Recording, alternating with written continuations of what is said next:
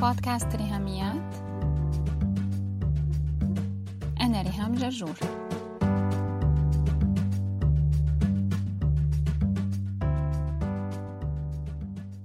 مرحبا. سنة 1949 اختارت أمريكا شهر أيار مايو ليكون هو شهر التوعية بالصحة النفسية وفي كذا بلد تاني صارت تتبع نفس التقويم. لهيك حلقة 26 و 27 من بودكاست ريهاميات. بشرفنا فيهم طبيب نفسي مصري اسمه الدكتور ماجد عزمي. الدكتور ماجد هو استشاري بالطب النفسي ومؤسس مركز الاستشارات النفسية بمدينة أسيوط.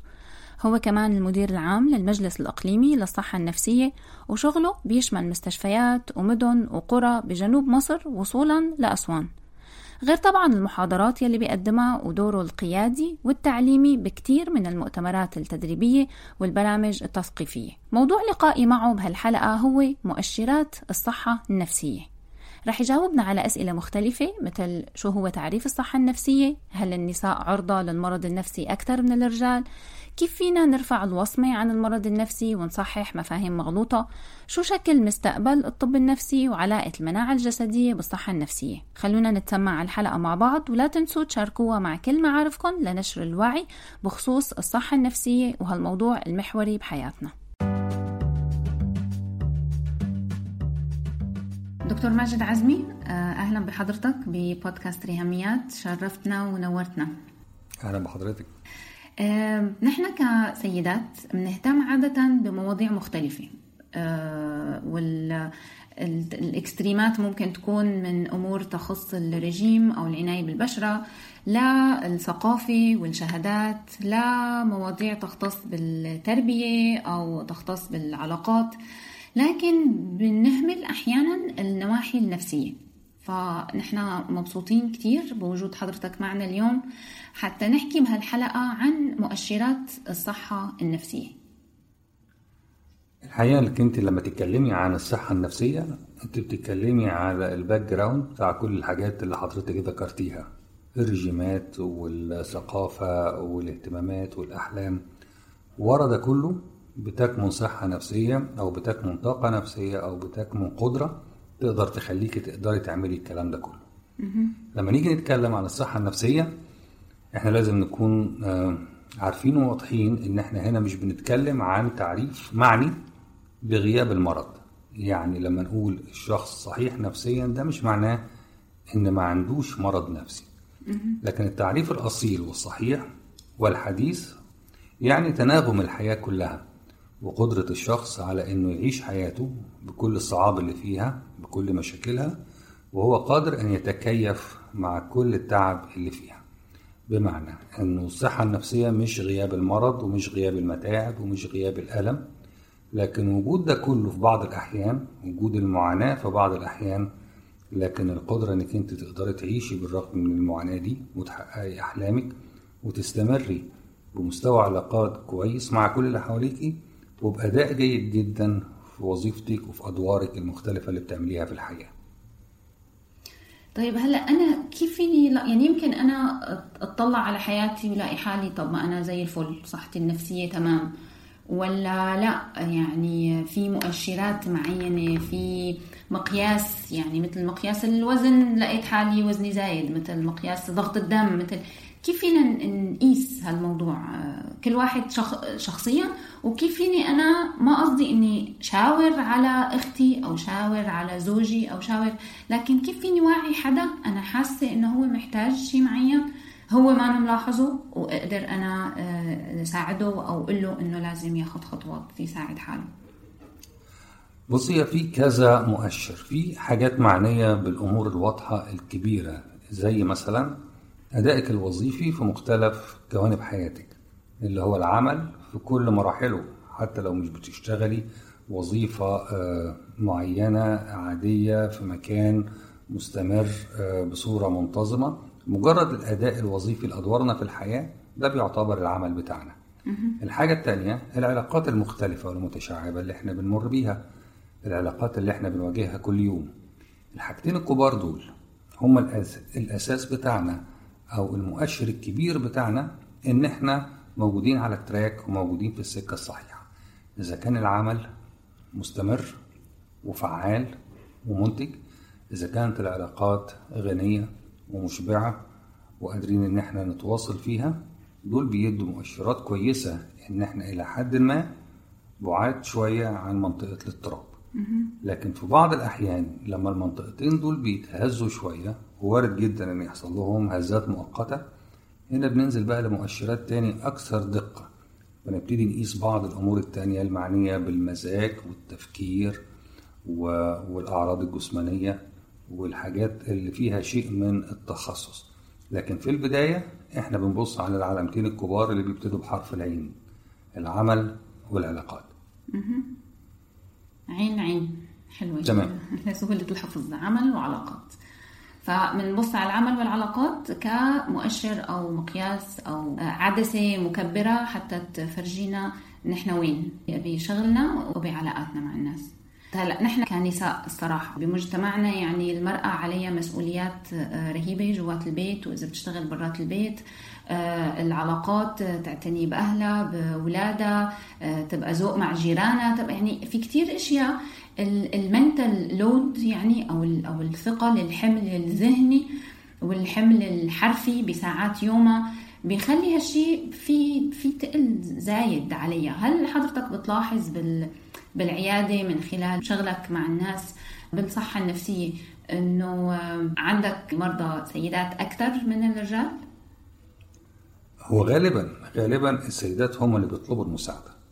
ممكن الرجالة يكونوا بيعانوا بنفس النسبة لكن بيكبروا شوية في إن هم يروحوا يطلبوا المساعدة أو بيحاولوا يلاقوا منافذ تانية تحسسهم إن هم مش محتاجين لمساعدة في الأوقات اللي هم بيتعبوا فيها. لكن السيدات لأنه بطبعهم ميالين إن هم يكونوا بيتكلموا بيحكوا بيشاركوا اللي جواهم فغالبا هم بيبقوا موجودين وموجودين بقوة علشان كل واحدة فيهم بتشارك التعب والحمل بتاعها.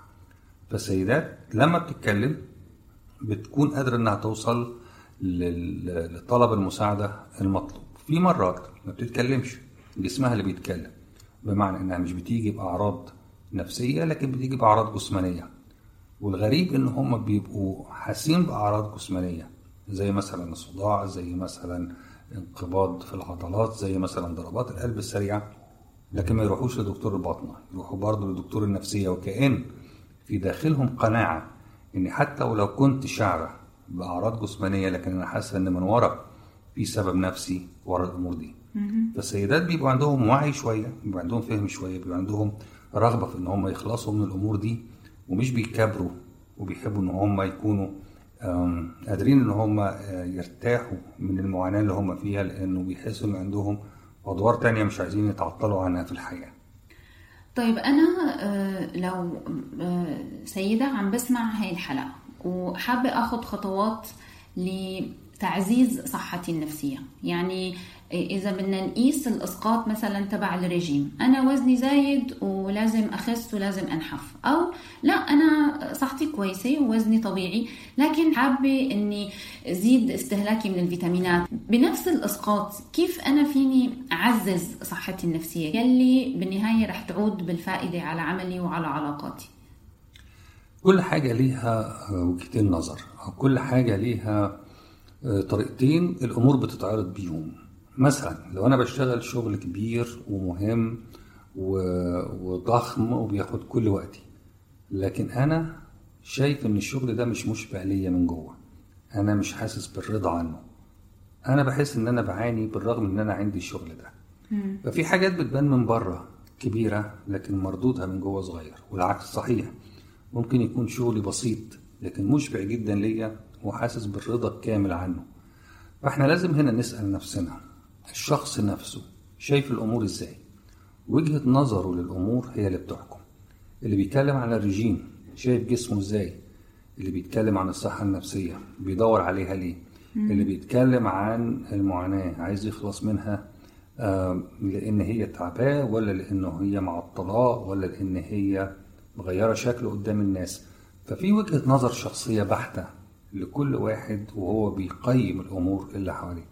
تقييمه الخاص للأمور بيفرق في التعامل معاه لأنه كل ما بيقرر هو أنا عايز أعمل ليه الأمر ده كل ما بنلاقي الطريقة المناسبة ليه اللي توصله للي هو عايزه.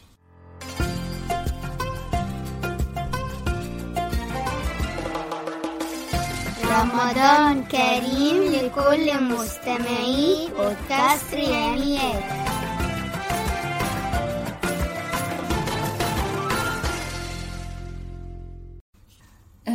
بالاختصاصات الطبية عموما في شيء اسمه الكشف الدوري. يعني الواحد بيروح لدكتور القلب بشكل منتظم أو للفاميلي دكتور دكتور أسرة دكتور الأمراض العامة أمراض بطنة وبيعمل كشف دوري. آه، ممكن أنا أروح عند دكتور الأسنان ما بشكي من أي سوس أو من أي وجع عصب أو خراج أو أي شيء بس يبقى نوع من الاطمئنان. هل في بالصحة النفسية فعلا نفس المنطق أني أنا أروح لطبيب نفسي نوع من أنواع الكشف الدوري إني أنا مرة كل شهر بروح بحجز آه، آه، موعد مع دكتور نفسي. هو الصراحة الكلام ده صعب. إحنا بنشوف الناس اللي تعبانة ما بتحجزش ميعاد مع الدكتور النفسي. فمش هنقول إن الناس السليمة هتروح تعمل check up كل شوية. الوضع المثالي ولا أمر مثالي زيادة عن اللزوم. لكن إحنا نقدر نقول إنه هل أنا عندي علامات أقدر أشوفها في نفسي؟ أقول فيها إن أنا ما عنديش مشاكل ومش بعاني. طبعا في علامات واضحة أقدر أشوفها وفي حاجات بقدر إن أنا أراقبها في حياتي زي مثلا معدلات النوم زي مثلا آه، نوعية النوم زي الشهية بتاعتي وأنا باكل زي لقائي بالناس اللي حواليا وعاداتي المستمرة هل عاداتي ماشية إن أنا كل يوم مثلا كل أسبوع بطلع كل يوم بروح الشغل آه، هل مزاجي متناسب مع الظروف اللي بتحصل حواليا لما بيحصل أمر جيد مضحك أنا بضحك وبضحك يعني آه، بملء الفم وهل لما بيحصل أمر محزن أنا بتجاوب وبحزن وبقدر إن أنا أتغير وأتجاوب مع المواقف بصورة مرنة وواضحة وصحيحة. هل افكاري ليها إيقاع منتظم بقدر أتحكم فيه ولا في ستريمينج أو في تيار مستمر من الأفكار بيلح عليا أنا ما بقدرش أوقفه. دي علامات مهمة جدا تقدر تقول لي أنا ماشي كويس ولا لأ؟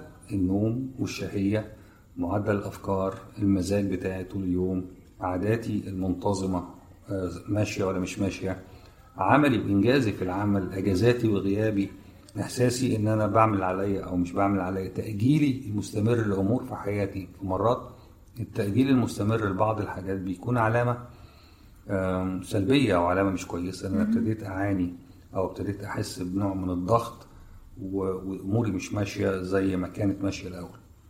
آه، نحن بسوريا في جيل بحاله حافظ غنية من فيلم أعتقد. آه، اتفضل من غير مطرود وفي منطقة بالقاهرة اسمها العباسية نحن اختصرناها ب يعني يا ريت اسمه مستشفى الأمراض العقلية والنفسية. هي اسمه مستشفى المجانين. فهي المصطلحات اللي عفى عليها الزمن. كيف فينا نبتدي نحن نغيرها بأفكارنا نغيرها لما نحكي عنها؟ يعني عملنا حملات لحتى ما نقول إنه عن ذوي الاحتياجات الخاصة إنه معاقين فلقينا لهم اسم ذوي الاحتياجات الخاصة أو ذوي القدرات الخاصة. اسم بيحفظ كرامتهم وبيميزهم بالمجتمع. طيب المرض النفسي لسه حامل وصمة التراث العار والعيب وال كل هاي المفاهيم تبع إنه أنت مجنون آه ورح يكهربوك ورح تاخد أدوية رح تدمن الأدوية وكل هاي المفاهيم المغلوطة اللي نتناقلها جيلا بعد جيل. ساعدنا إنه نصلحها يا دكتور رح نطلع فاصل قصير ونرجع نكمل حلقتنا مع بعض. أنا مي الخولي host بودكاست Special أم. بتكلم على كل حاجة تخص الأم والعيلة ككل. أوعدكم هتسمعوا معلومات تستفيدوا بيها وحلول عملية سواء للمشكلات اليومية أو التحديات الأكبر اللي ممكن تمر بأي أسرة. نسيت أقول لكم إن أنا Certified Parent Coach وأهم من ده أنا أم زيكم مضغوطة و overwhelmed and trying to figure it out. please follow ال link بتاع البودكاست في ال show notes تحت.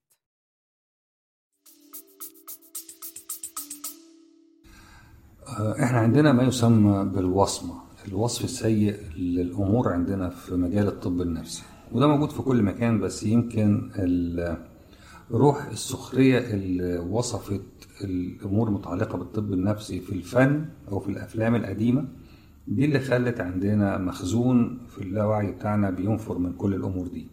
يعني عندنا المرض النفسي فيه مشكلة عندنا المستشفيات النفسية فيها مشكلة عندنا الأدوية النفسية فيها مشكلة عندنا الدكاترة النفسيين نفسهم فيها مشكلة. كل حاجة من دول كل عنصر من دول الناس بتهابه وبتخاف منه وبتعول همه لدرجة إنك حتى بعد ما الناس بتاخد في بعض المرات يروحوا للدكتور ويتغلبوا على خوفهم وياخدوا علاج. بتبتدي الصراع بعد كده يا دكتور هنبطل علاج إمتى؟ لأنهم بيبقوا خايفين جدا من العلاج أكتر ما هو خايف من التعب اللي هو كان فيه. إحنا مطالبين إن إحنا نراجع نفسنا شوية في فكرة المرض النفسي والاضطراب النفسي عموما وبعض المصطلحات زي مصطلح المجانين. الأمر ما كانش أو مش زي زمان آه، بالصورة اللي إحنا بنتكلم عنها. زمان كان الاضطراب النفسي أو المرض النفسي آه، زي ما حضرتك قلت كده في العباسية في المستشفيات كل المرضى كان مآلهم المستشفيات لأن ما كانش في علاجات. فكان الهدف بتاع العلاج إنه يتحط في المستشفى أو يودع في المستشفى علشان تحمي المجتمع منه. ودي كانت الفلسفة السائدة في الوقت ده. فكانت المستشفيات النفسية لحماية المجتمع بيتاخد المريض علشان نوبات الغضب ونوبات السلوكيات الغير مفهومة ويتحط فيها عشان المجتمع يبقى آمن. لكن في الوقت الحالي المرض النفسي والمريض النفسي 99% منهم بيتعالجوا في العيادات الخاصة الخارجية. انت بتحتاجي بس انك تحجزي النص في المية منهم. لكن الباقي كله بيتعالج زيه زي أي مرض تاني. لأنه مع الوقت اكتشفنا إنه الإضطراب النفسي بيبتدي صحيح في افكار وفي مزاج لكن بعد كده بياخد مسار طبيعي زيه زي أي مرض عضوي. والأمور اللي جاية في الوقت اللي جاي هتتكلم عن مسارات للأمراض النفسية فيها نواقل عصبية فيها مواد معينة جوه الجسم فيها كيمياء فيها جينات فيها أمور كتيرة تخلينا نحط المرض النفسي زيه زي أي مرض عضوي زيه زي السكر. زيه زي الضغط زيه زي الكوليسترول العالي زيه زي أمراض الغدة.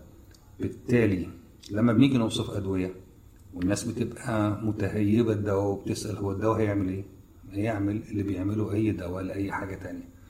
بتنزل المواد اللي بتسبب الاضطراب وبترجع القدرة للمريض على إنه يتعامل مع الأفكار والمزاج اللي في ذهنه بصورة كويسة. مع الوقت في ناس ابتدت تشعر بأهمية الأمر ده وتتجاوب معاه. لكن طبعا لسه في مشوار طويل إحنا بنمشيه والناس كلها في الفيلد بتاع الطب النفسي بتحاول إن هي تغير وجهة النظر دي بالذات مع وجود موروث قديم من أفلام إسماعيل ياسين ومن الأفلام القديمة ومن الصورة صح. اللي فيها نوع من السخرية والغروب على الأبيض وال- الدكاترة وفيها مشكلة الكهرباء. برضو الأمر الغير معلوم لدى الناس بيبقى مثير للقلق. يعني الناس لما تسأل على جلسات الكهرباء هم مش فاهمين بالظبط إيه اللي بيحصل فيها. وبيعتقدوا إن هي في النهاية وسيلة للتعذيب أو لتاديب المريض زي ما بيشوفوا في بعض الأفلام. لكن هي جلسات الكهرباء جزء علاجي زيه زي أي حاجة تانية وحاليا القانون بيلزم إنه ياخدها تحت تأثير مخدر. فلا المريض بيشعر ولا بيتألم ولا بيتعب وبياخد الفايدة الكاملة منها لأن هي علاج في بعض الأحيان لما بتفشل كل الأدوية ما بيبقاش قدامنا غير الجلسات حابين تسمعوا حلقات بودكاست ريهاميات بدون إنترنت؟ بمجرد ما معكم موبايل وسماعات.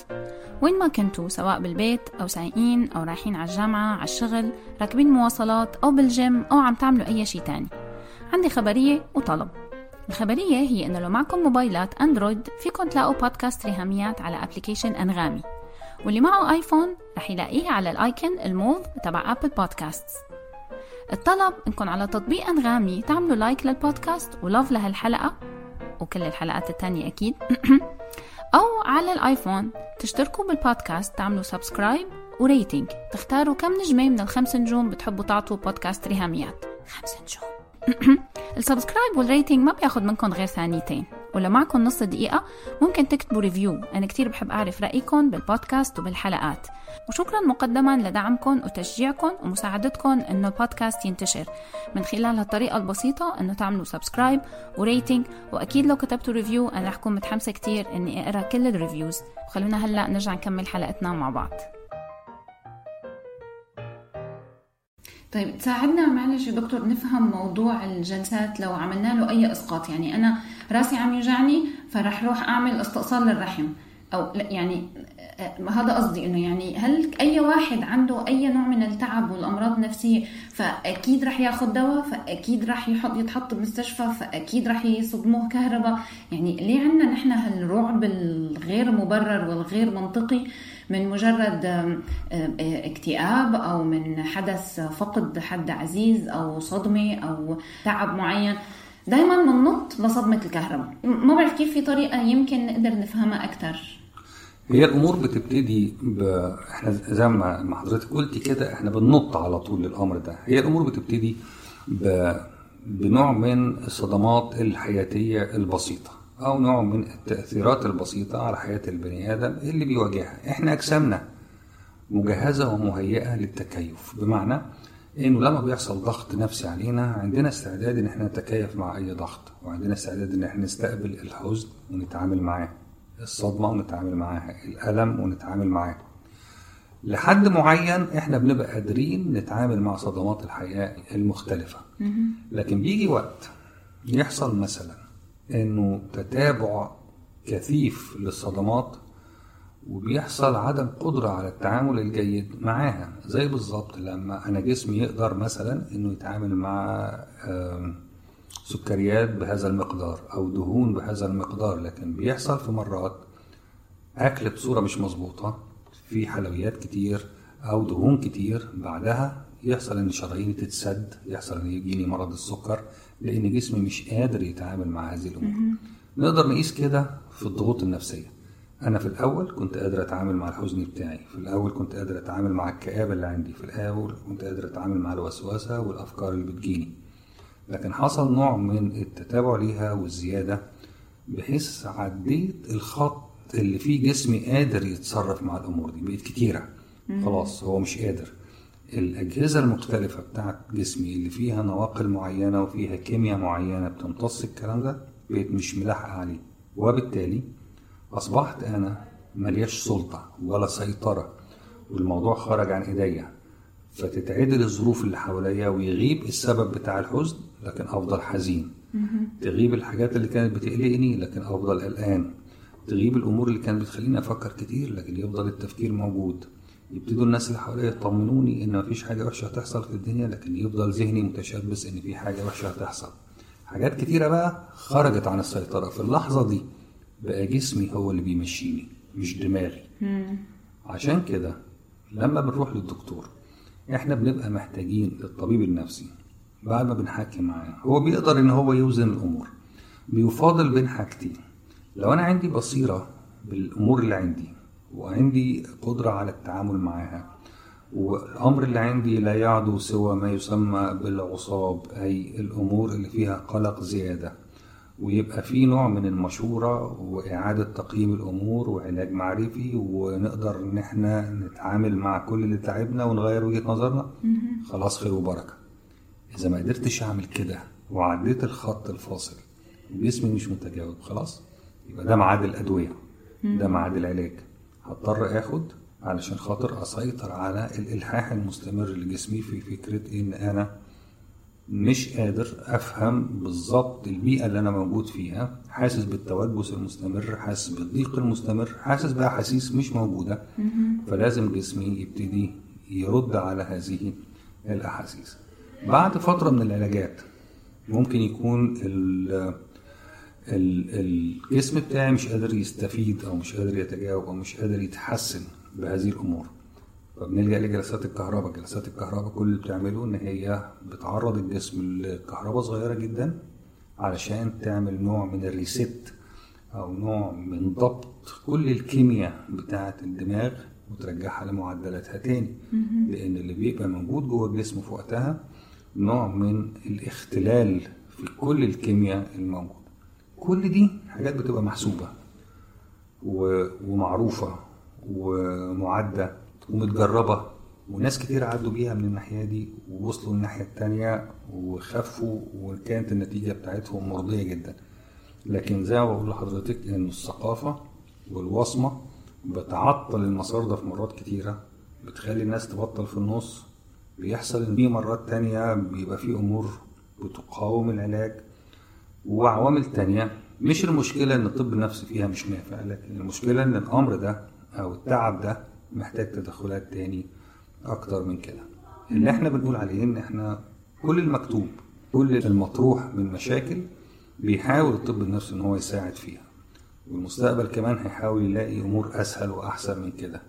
لكن إحنا ماشيين مع الوقت للجزء اللي بيتكلم فيه عن تأثير الجسم على الأمراض النفسية وبالتالي هيبقى في مساحة أكبر للتدخلات اللي تخلي كل ما الجسم يبقى مرتاح كل ما الخلايا العصبية تبقى مرتاحة كل ما هنحصل على نتائج أفضل للأفكار بتاعتنا وللمزاج بتاعنا. فعلا يعني هيك نورت لنا مناطق آه، يعني محتاجين أنا برأيي نرجع نسمع الحلقة هي كذا مرة حتى نتأكد من هذا الكلام لأنه الطب النفسي هو مثل أي مجال طب تاني بيتطور مثل الجراحة مثل العيون مثل أي شيء في له أبحاث جديدة فهذا شيء مطمئن ومشجع إنه نحن نبتدي ناخذ خطوات كأفراد فعلا كسيدات وكمستمعين إنه نحن نعتني بصحتنا النفسية.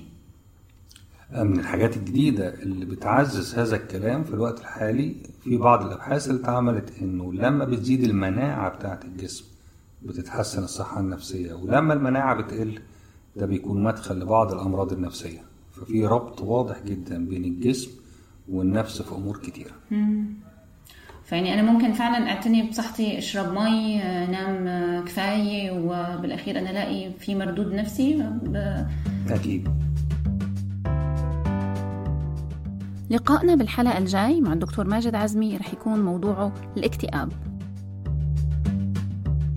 لازم نميز كويس بين ما يسمى بالأعراض الاكتئابية وما بين اضطراب الاكتئاب أو مرض الاكتئاب.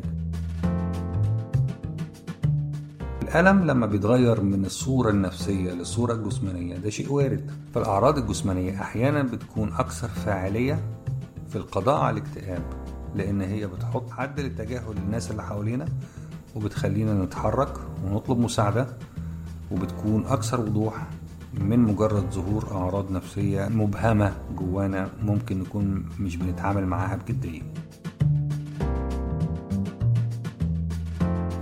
ولا تنسوا موعدنا صباح كل جمعة مع حلقة جديدة من بودكاست ريهاميات بس هيك.